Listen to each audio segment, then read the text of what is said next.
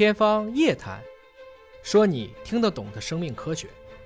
呃，我最近看了本书，叫做《天才在左，疯子在右》，里面有一个对于生命的理解。那个女孩子她说是，比如说蚂蚁什么，他们是整体生命。那么我就想问，你是怎么理解生命的？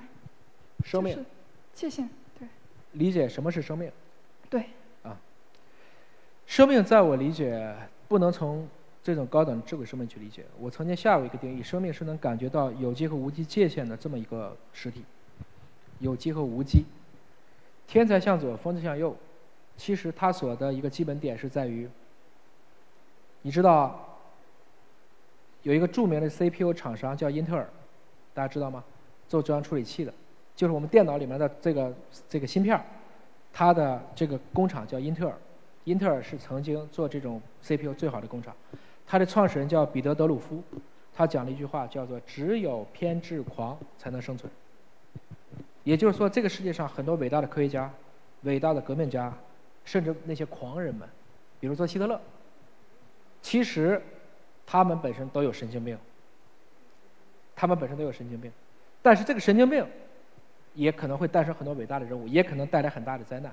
这就是天才向左，疯子向右的一个由来。是在这个过程中，你如果想把生命用一言而蔽之，很难定义的根本原因是在于我们是智慧生命。蚂蚁和蜜蜂群体生命的意思，它都是克隆来的，它是一个无性繁殖。它的这种生命，这一窝蚂蚁本质上讲是一个基因，它只是变成了若干个蚂蚁。我们今天看到很多的异形，比如说你们看到的环太平洋里面来的怪兽越来越厉害，那些怪物很大程度上讲都是克隆来的，是从这样的一个生物学桥段移植过去的。那今天在我理解的生命，你有进一步的问题？没有，就啊刚刚你提到那个，我就想起来，它啊里面是讲它把蚂蚁比作为整体生命。整体生命就在于这些蚂蚁是共同维护以后的基因。每一个蚂蚁在这一刻是没有自己独立的意识的，工蚁、兵蚁它们都有各自要去做的事情。雄蚁就为了交配，工蚁、兵蚁就是为了捕食，包括去战争。这种过程中，它也会为了自己其他的蚂蚁而献身。这是我说的假利他主义，因为它基因都是一样的。嗯，是这个意思。但人类其实我们也有一个社会，但这个社会它所产生的每一个人的个体是不一样的。所以我不希望大家最后听的都是一种教育，我们对一个问题都是一个观点，那个反而是比较可怕的。总要有些人持相反的意见，这个群体才会更加的美好。但是我们再往后去形容这个生命的话，我觉得我们就会去讨论我们如何能够把地球上的这个生命，在宇宙中可以无限的去扩展，包括是不是这个宇宙当中就只有我们一种以 DNA 为遗传密码的生命，可不可能有其他的，比如说深基生命、硅基生命，不知道，因为我们今天看到的液态只是水，但所有的元素理论上讲都可以有液态成分而存在，所以这个宇宙有没有平行宇宙，有没有其他的智慧星球，这其实是我们作为一个生命也很寂寞的一个原因。我们很想知道有没有地外的生命，当然真的有地外的生命了，又会不会像《三体》一样，我告诉他我就被灭了？这些问题我们也都不得而知。所以我希望我给大家一个最简单的定义，就是感受有机和无机界限的这样一个属性的，就是一个生命。从微生物到人类，我们都知道哪是死的，哪是活的，哪些生机盎然的地方，我栽在那儿，我就可能很好的去生存。这是我希望我们应该有的一个生命观。嗯，还有一个就是我爸爸之前给我讲过一些关于那个职业的一些事情。后面他跟我讲，我我移植一下他的那个问题嘛。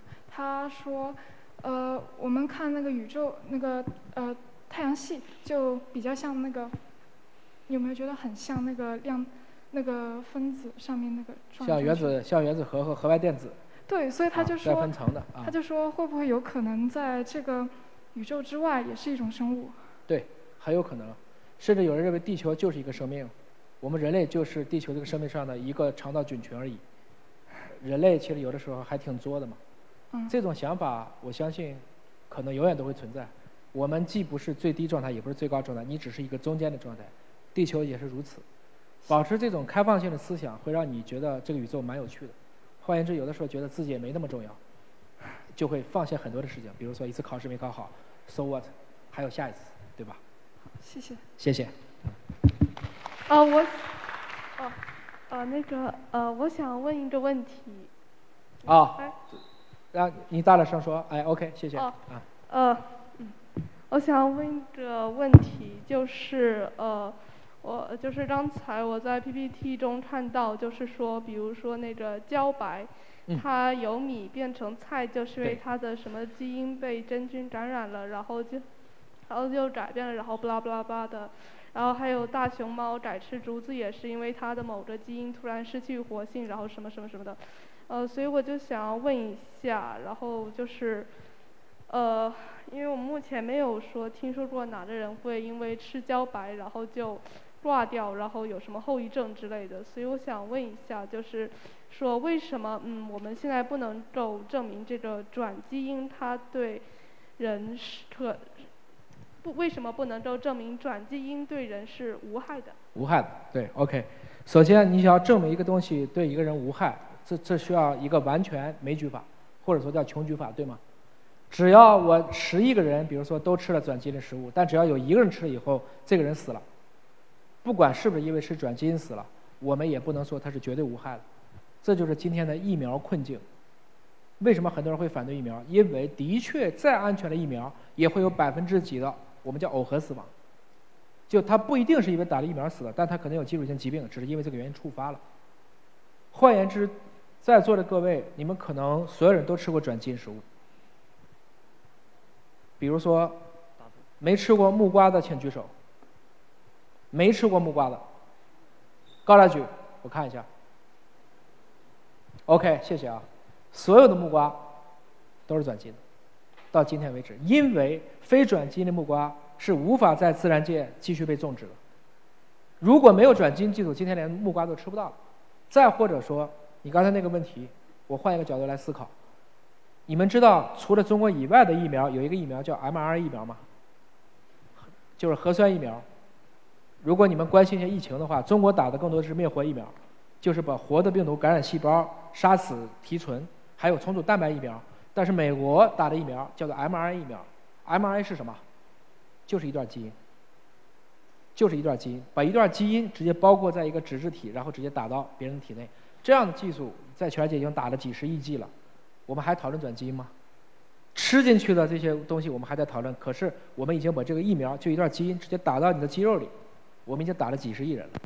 换言之，我们为什么会对转基因技术有这么大的一个争议呢？人天然就会对很多未知的事情感到恐惧，而我们看了很多的一个相关的一个啊这种调研报告，越是你们年轻一代，越觉得它无所谓；年纪越大的，可能越对这个技术感到恐惧。曾经有一个科学家是这么讲的：“我生下来就有的技术，我很快就接受了。”我二十岁知道的技术，我会勇于去尝试；我四十岁遇到的技术，我会努力去反对。听明白了吗？我们每一代人，其实都是活在过去的人的一个基础上向前去迈进的。我可以举一个一样的例子，比如说，你们今天都知道生不出孩子怎么办？试管婴儿。试管婴儿。试管婴儿。试管婴儿在两千一零年获得了诺贝尔奖。试管婴儿技术是什么时候出来的？一九七八年。罗伯特·爱德华兹在英国诞生了第一例试管婴儿。当时一九七八年出来的时候，他也被很多人说你这个不可以这么做，他也违背了当时很多的各种各样的法规，或者说大家都觉得你颠覆了人类很多年的一个规矩。直到二零一零年，已经有三百二十万个孩子因为这个技术而降生，他帮助的第一个试管婴儿也正常的生育为人母了。他就从一个可能恶魔突然就变成送子观音了，三十二年的时间。所以有的时候对一个技术的接受程度，你在这一刻看，我们可能不知道这个技术将来会往哪走，我们只能尽可能的让科技向善，这是我们要做的事情。如果转基因当年没有翻译成转基因，比如翻译成遗传工程，大家可能不会觉得这个词这么恐怖。有的时候呢，也是因为我们一个词没翻译好，可能就带来了很大的争议。我在今天谈到转基因技术的时候，我一般就是八个字：充分知情，自愿选择。我告诉你这是转基因的，那个不是转基因的。当然，这个过程中你选择吃或者选择不吃，这是你自己选择的事情。但我们没有必要阴谋论，它一定好或者一定不好。让子弹飞一会儿，有些问题你就会觉得不用再争论了。就像到今天，美国有一个地平协会，他们相信地球是平的。英国最近反对五 G，认为五 G 传播了新冠病毒，你能相信吗？这是达尔文，这是爱因斯坦曾经都待过的国家，所以我希望同学们在面对任何技术的时候，就其技术的本质要充分的去研究，但技术怎么用，大家心里要有一杆秤，尽可能让科技去向善。啊，谢谢。